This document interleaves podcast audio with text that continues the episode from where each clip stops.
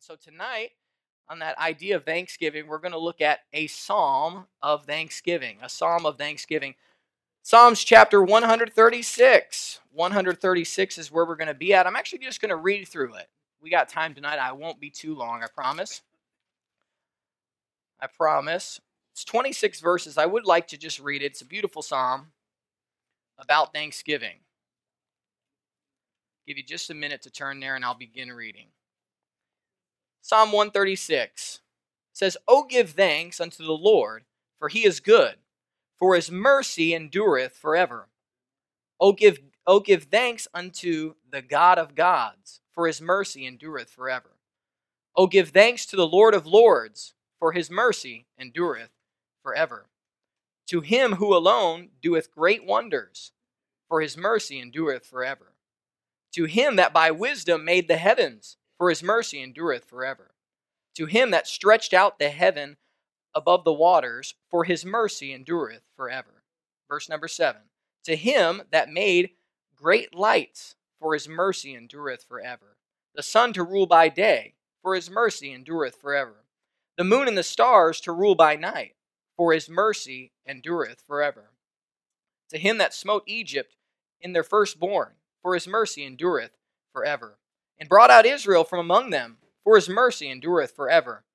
With a strong hand and with a stretched out arm, for his mercy endureth forever. To him which divided the Red Sea into parts, for his mercy endureth forever. And made Israel to pass through the midst of it, for his mercy endureth forever. But overthrew Pharaoh and his host in the Red Sea, for his mercy endureth forever. To him which led his people through the wilderness, for his mercy endureth forever to him which smote great kings, for his mercy endureth forever, and slew famous kings, for his mercy endureth forever. Sihon, king of the Amorites, for his mercy endureth forever, and Og, the king of Bashan, for his mercy endureth forever, and gave their land for an heritage, for his mercy endureth forever. Even an heritage unto Israel his servant, for his mercy endureth forever who remembered us in our low estate, for his mercy endureth forever, and hath redeemed us from our enemies, for his mercy endureth forever, who, who giveth food to all flesh, for his mercy endureth forever. O give thanks unto the God of heaven, for his mercy endureth forever. Let's pray, and we'll look at this psalm of thanksgiving for a few moments. Lord, we're thankful, and we're just so privileged to be here tonight, to be able to have this time set apart uh, and this is not something we do just because of Thanksgiving. We come every Wednesday because folks want to hear from you and um, want to hear from your word, something that'll change their lives, something that'll encourage them, something that they can share with other folks. And we ask that uh, that would still continue on tonight. Help us as we look through Psalm 136 in Jesus' name. Amen. No doubt there's a call to thanksgiving, a call to thanksgiving as we look at God's goodness, I believe is the first thing that we see. Make sure my clicker's on.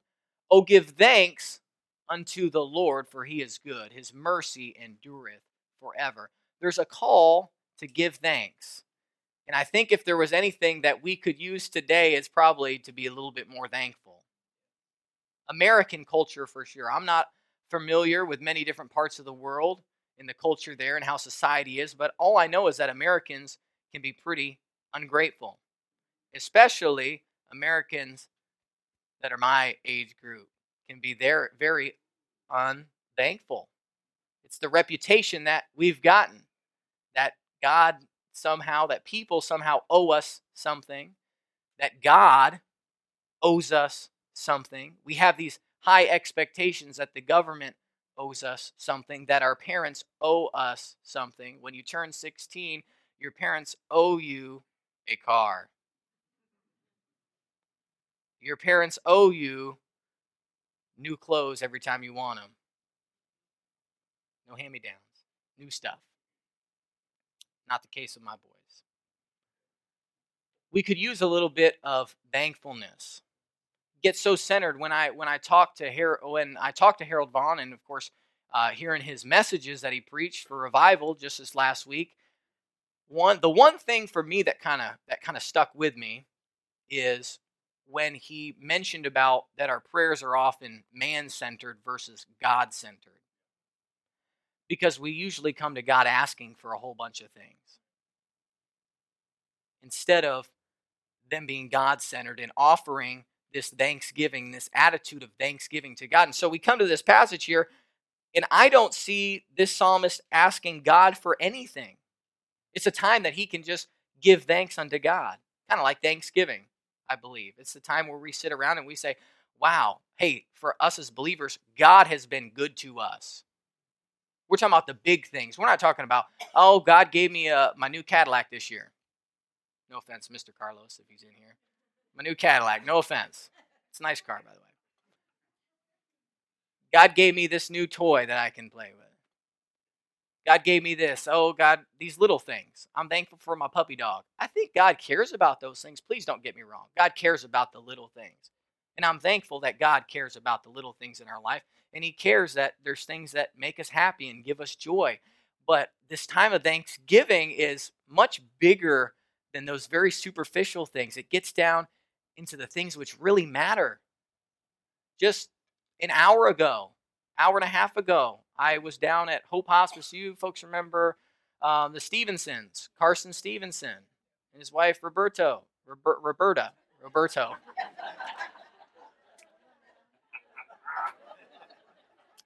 I've made worse mistake, believe me.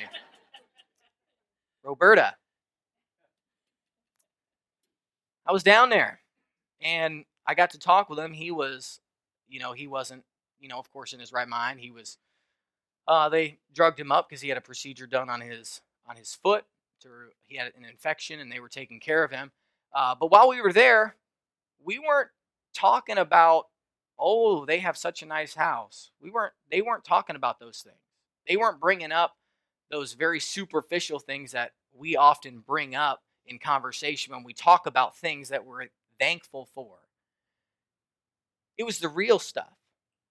It was a family. It was family who had stuck by him. It was that, wow, these, these last 10 years have really been difficult, but we've had a good time together. And God's blessed us. He's always provided for us. Big things, salvation, things that are going to, I would say, last eternal. And all these superficial things kind of fade away. So, this this Thanksgiving, when you're asked maybe to have a little time of thanksgiving, let's focus on the things. Imagine if you were on your deathbed like that man. What would you be thankful for? What would you be thankful for? This psalmist hits it right on the on the button. He he talks about God's goodness. And if there's anything that we can be thankful about, I believe it's nothing less than God's goodness. And so he writes about all these he writes about how good God is, but there's an overwhelming theme that I see throughout the verse, not just about thanksgiving, but his mercy endureth forever. His mercy endureth forever. 26 times he repeats that same phrase. I think there was a point trying that he was trying to drive home that God's mercy endures forever. I'm thankful that Jesus is the same yesterday, today, and forever. That he doesn't change his mind. That he doesn't love me one minute, but the next minute he casts me aside. I'm thankful that for all eternity, I'll get to spend life with him. And he's not going to kick me out, show me the door.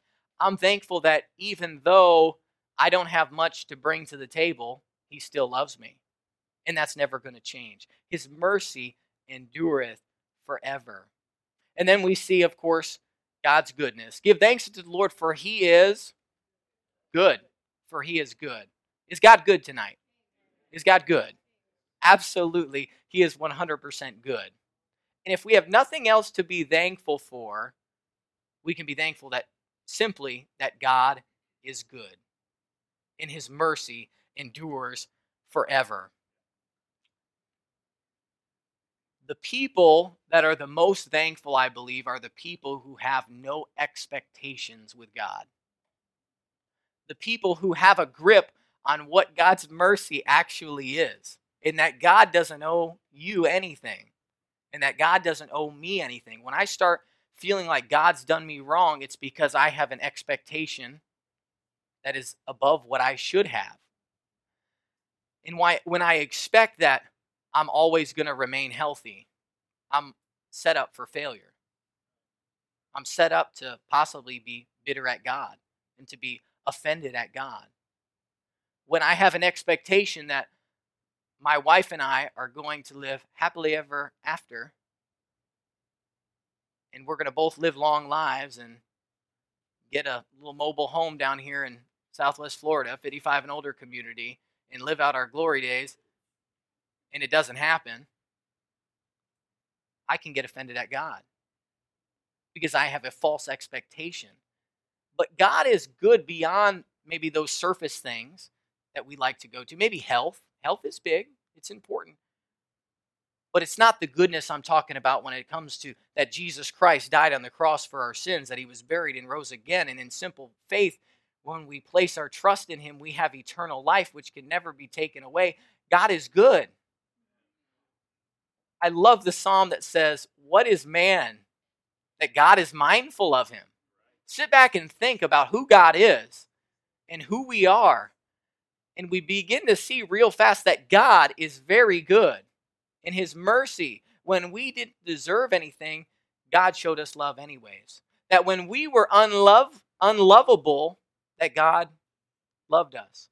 When he had no reason to desire us, he still chose us. That's huge. That's big. That's massive. That's enough to take you through tomorrow for Thanksgiving. God is good. Also, we see here in the next verse the same theme of God's goodness is, Oh, give thanks, again, the next three verses, Oh, give thanks unto the God of gods, for his mercy endureth forever. Our God is not just like any other God, He is the God of gods. There's a lot of so called gods that have come by, lowercase g, a lot of gods that have come by, and they have swayed massive groups of people to believe false doctrine and false religion. And they've offered some philosophical insight.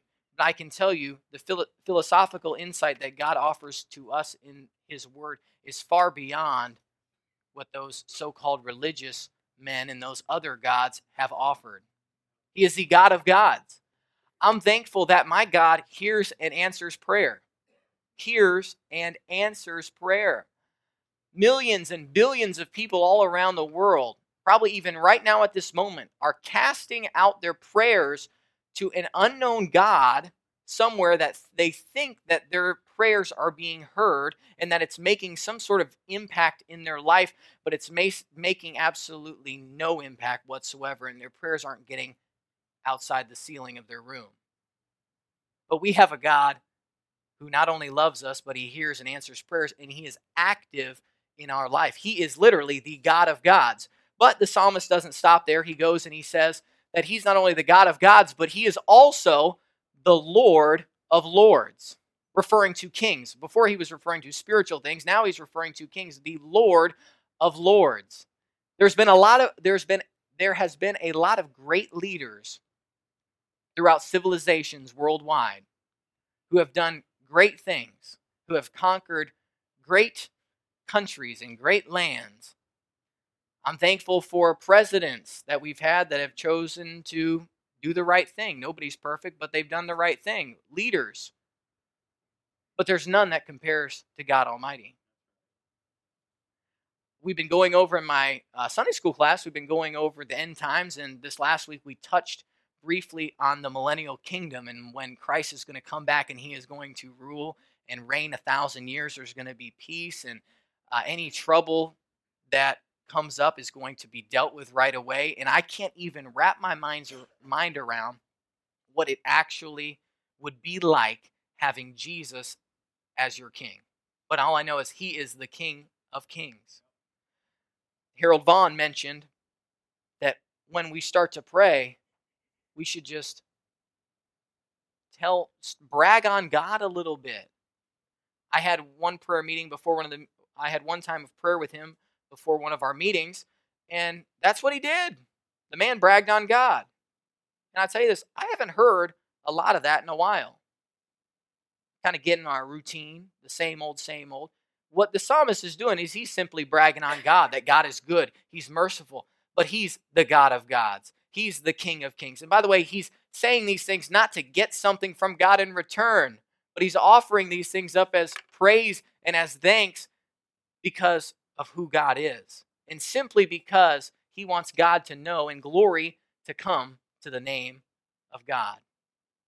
Imagine if every time that I told Heather that I loved her, I asked her for something. Imagine how that would go. Some maybe maybe maybe some people do that. I don't know. Honey, I, I love you. Can I go out with the guys tonight? Seriously, can I go out? Honey, um, honey, I love you. Um, I'm really looking at getting upgrading my Jeep to a four door. I love you, honey. Honey, I love you, and you're the best ever. So happy to have you as a wife. Um, my stomach's rumbling a little bit. Can I have something to eat? That would be foolish. That'd be silly.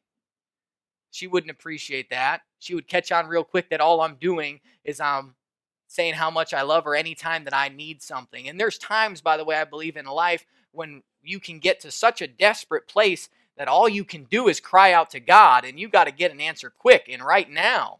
And you're about to fall apart. I get that. But it shouldn't always be the case. I had trouble thinking back in my mind when the last time I went to God and didn't ask Him for anything. Had trouble because it's been a while. Trying to change that, trying to do better. Brag on God a little bit. Talk about how good He is. Thank Him for simply being who He is. So we see God's goodness. We see, number two, God's power. We see God's power. To him who alone doeth great wonders, for his mercy endureth forever. He do he does great wonders. Some in this room, we could spend more time than we have. We could go around the room and talk about the great wonders that God has done in their life. We wouldn't have enough time to do it. But I know it's the case. He goes and in this he describes he uses this great wonders and he refers to creation. But I believe that the God of creation, if he can put the stars in the sky, he can light them and they're not incinerating and burning out. I believe that if he can fashion the earth and separate the land from the water and make places inhabitable for humans in this big, gigantic universe that stretches further than any of us can even imagine, who even knows how far it goes? Maybe to infinity, I don't know. But I feel like if there's a God that can do that, he can take care of me and the little insignificant things that take place in my life, what little faith I have when I'm going through a difficult circumstance, what little faith I have when I don't think that God, number one, knows what I'm going through, number two, that He's actually going to do anything about it, number three, that He actually could do it. Little faith, such little faith. He says, To Him that by wisdom made the heavens, His mercy endureth forever. To Him that stretched out the earth above the waters, his mercy endureth forever. To him that made the great lights, his mercy endureth forever. The sun to rule by day, his mercy endureth forever. We have the moon to rule by the moon and the stars to rule by night, for his mercy endureth forever. Have you thought about how God fit this whole thing together and how it functions just perfectly? And as creationists, we believe that the earth is somewhere around 6,000 years old. You can argue a little bit about that, a few years if you want, but somewhere around 6,000 years old. By the way, don't forget Grady McMurtry. Tell your friends about it. You'd love to hear him coming up January. But that this thing still just works perfectly. It's a fine tuned machine. And we know that because of the curse of sin, it's degrading. The genetic code isn't getting better, it's getting worse. We understand that um, that things aren't getting better, they are getting worse. They're winding down, but it's at such a slow rate. But God has this thing all worked together just perfectly. When the sun goes down, the moon gives us light at night. It's just an amazing, an absolutely amazing thing. And I don't see how anybody could look out there and just say, this happened by chance. It's by God and God alone. and he brags upon God here. It's wonderful. To him, he, he switches to God's deliverance. We've seen um, we've seen God's goodness, God's power, but God's deliverance. He he remembers some big times in Israel's life when God came through for them, and it's not a bad idea to think back and thank God for the times that He's come through for you and that He's come through for me. And when this time of Thanksgiving, it's not just talking about how good He is in the sense of Him Himself, but how He's actually taken care of you and supplied for you. So He says to Him that smote Egypt in their firstborn. My clicker is very slow today, I apologize. And brought out Israel from among them. His mercy endureth forever. Verse 12 With a strong hand and with a stretched out arm, his mercy endureth forever. He goes on and he talks in verse number 13, I believe, about the Red Sea. To him that divided the Red Sea into parts, for his mercy endureth forever. Let's go. And made Israel to pass through the midst of it, for his mercy endureth forever. But overthrew Pharaoh and his host in the Red Sea, his mercy endureth forever.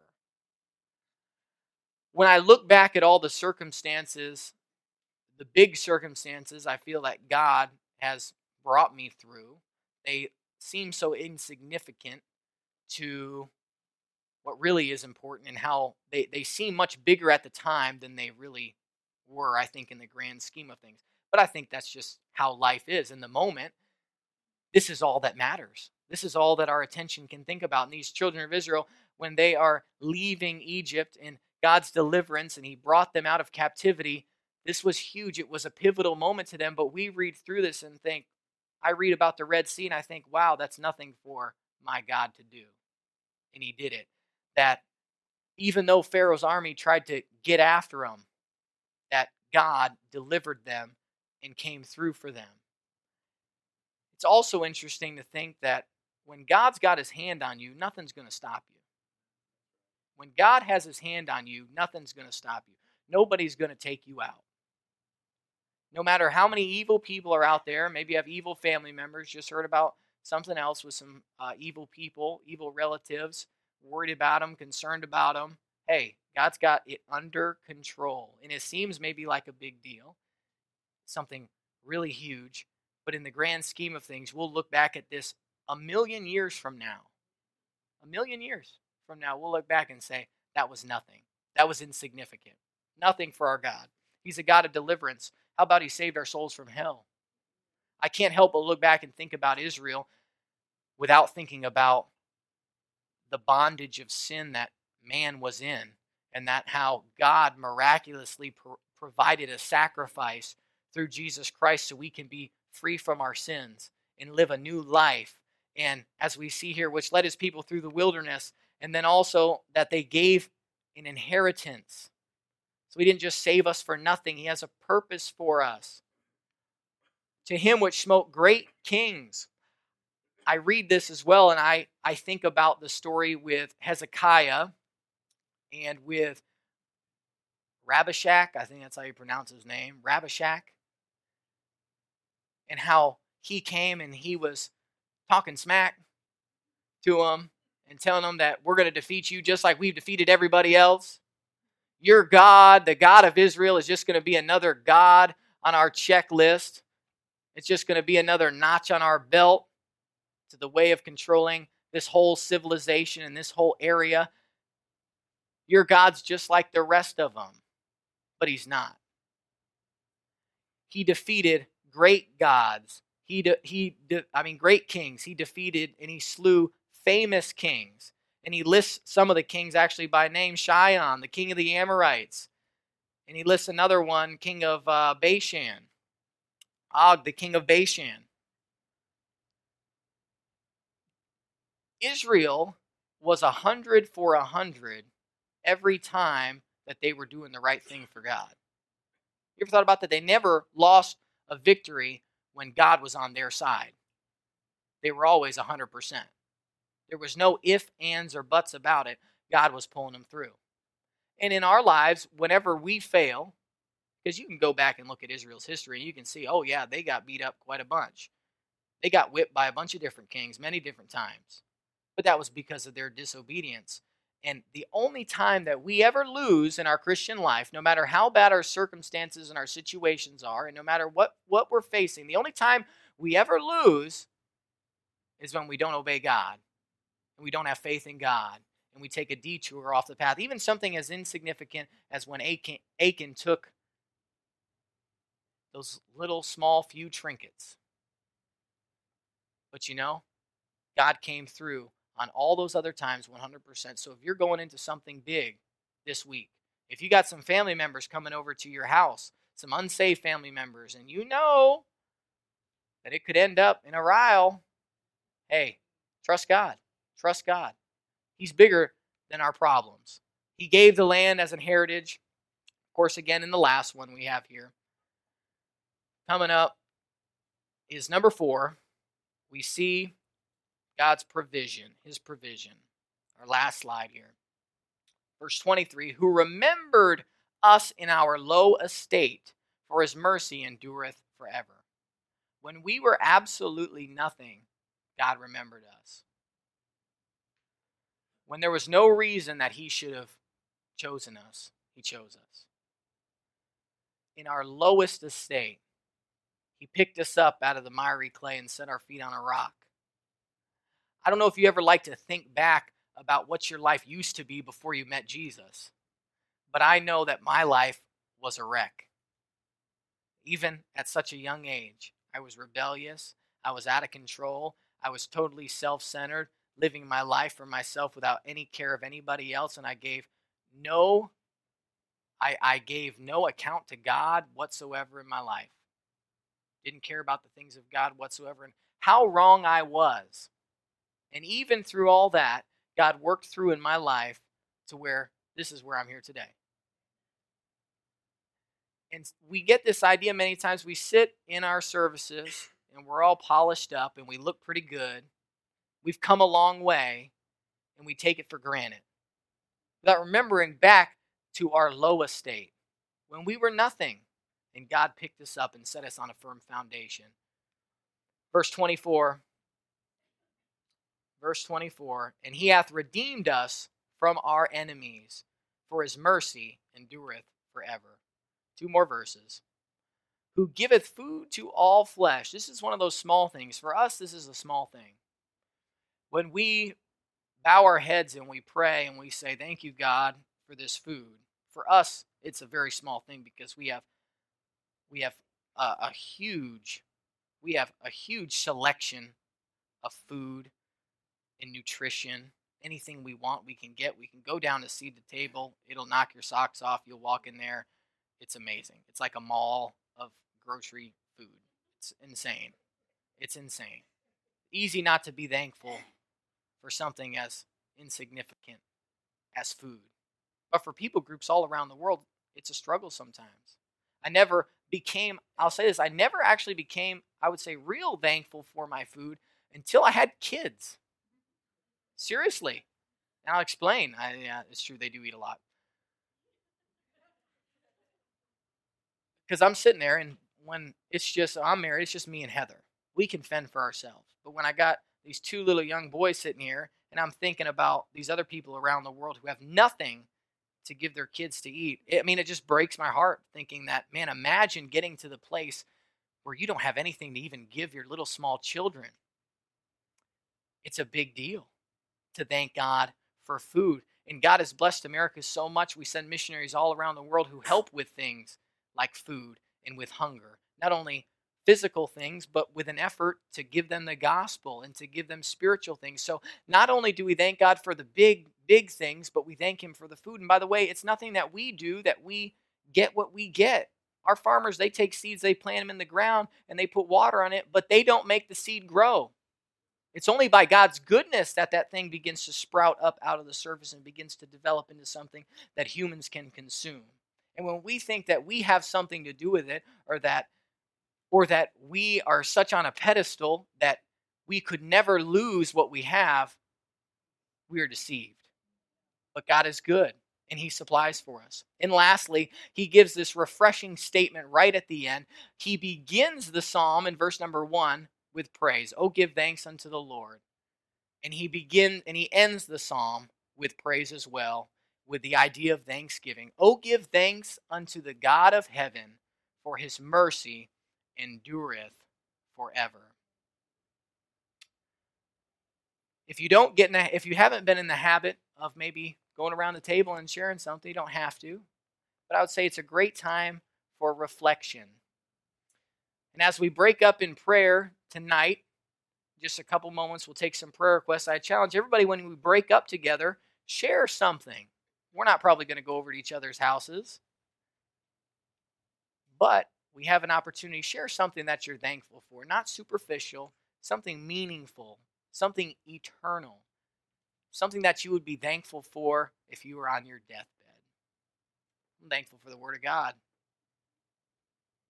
A lot of people around the world don't have what I'm holding in my hand. And even if they get this, it's not in their language. They can't read it. I'm thankful for the Word of God today. Something that's eternal. I don't deserve this, but God has been gracious enough to let me have it. Hey, share something today as we when we pray. Share something that you're thankful for with the person you're praying with. If you would like to know more about the Lord Jesus Christ, you may contact us at the church website, gospelbaptistchurch.com, or you can go to Facebook and type in Gospel Baptist Church, Bonita Springs, Florida. Also, you could call the church office at 239 947 1285. Thank you, and God bless.